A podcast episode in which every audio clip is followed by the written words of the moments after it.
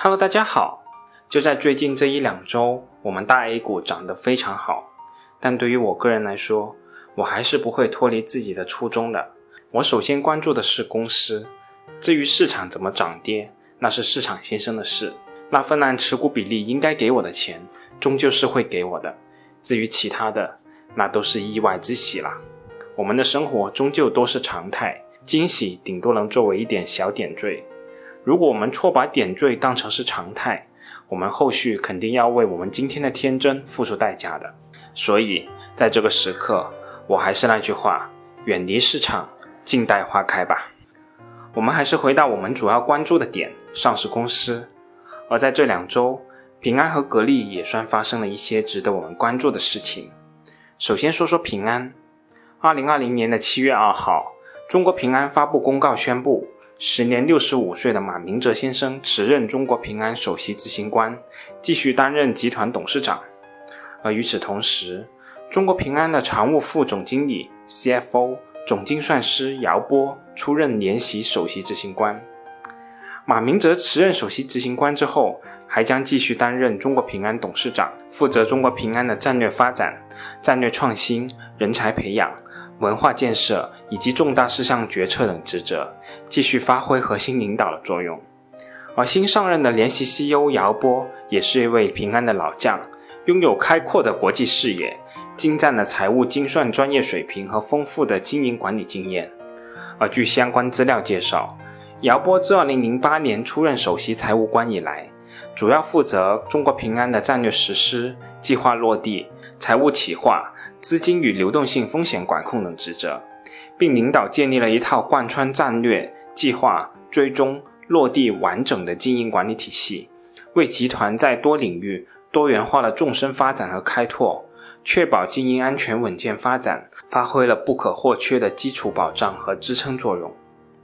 中国平安董事会认为，由姚波出任公司联席首席执行官，作为公司整体经营性运营管理、风险管控及协调职能的负责人，是对执行官加矩阵的集体决策机制的有力补充，有助于进一步增强从战略规划到落地的管控体系。随着姚波的加入，中国平安的三驾马车的新阵容就就位了。具体来看，谢永林作为中国平安总经理兼联席首席执行官，其核心职责以分管集团的金融板块业务为主，包括主管平安银行以及分管团体客户综合金融业务以及金融板块相关专业公司的发展，协调个人客户综合金融业务。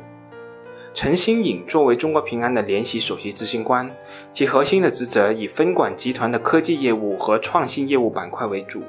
主要包括负责金融科技。医疗科技、智慧城市以及相关生态圈的创新与发展，以及分管科技类创新板块专业公司的发展。姚波作为中国平安的联席首席执行官，兼任首席财务官，主要职责为负责集团的战略规划、业务目标的制定、目标追踪和绩效考评，主管集团的预算管理委员会、产品委员会、战略发展中心以及财务、企划、精算。资金管控等职能，中国平安的这一套联席 CEO 的机制，其实早在2018年就开始实施了。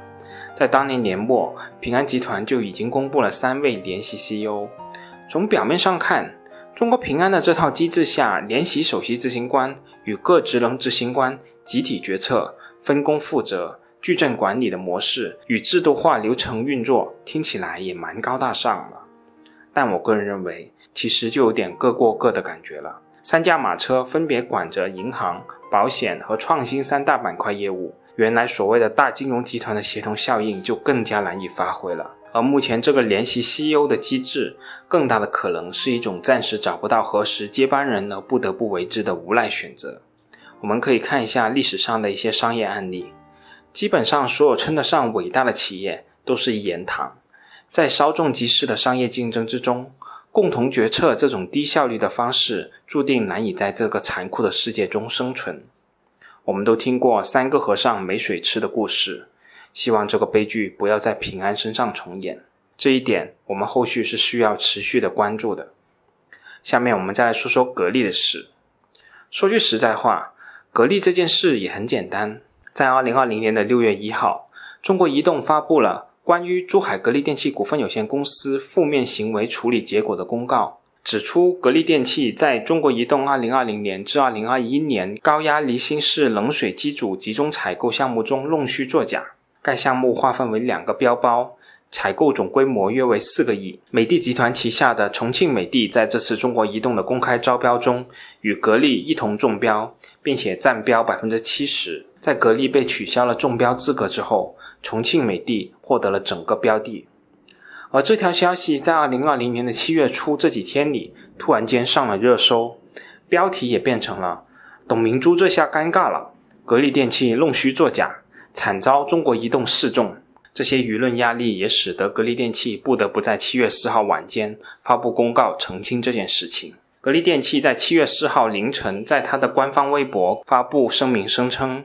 经过内部核查，这个事件是格力的区域经销商项目组投标人员在提交申报业绩证明材料时，把公司中标的华为团泊洼八号地块工业项目一期。当成了华为团泊洼八号工业地块 IDC 项目一期整理申报，属于申报过程中的材料整理失误，并非目前网络中所传言的为了达到中标的目的虚标技术参数、虚标能效参数等行为。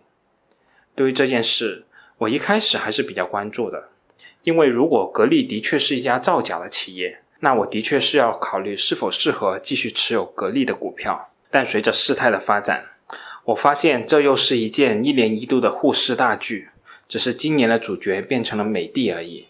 至于这件事的本身，我个人倒有几点的看法。第一点，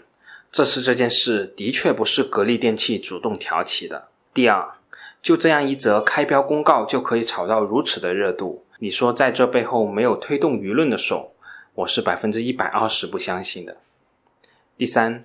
格力电器的公关力量一如既往的弱。好像除了董总的发声，也就只能在公众号、微博上发个声明，完全没有一家上千亿的大公司公共关系应有的水准。第四，大型垄断国企的招标，我就不多说了，你懂的。第五，格力电器自身在这场招标上犯了错，那是肯定的，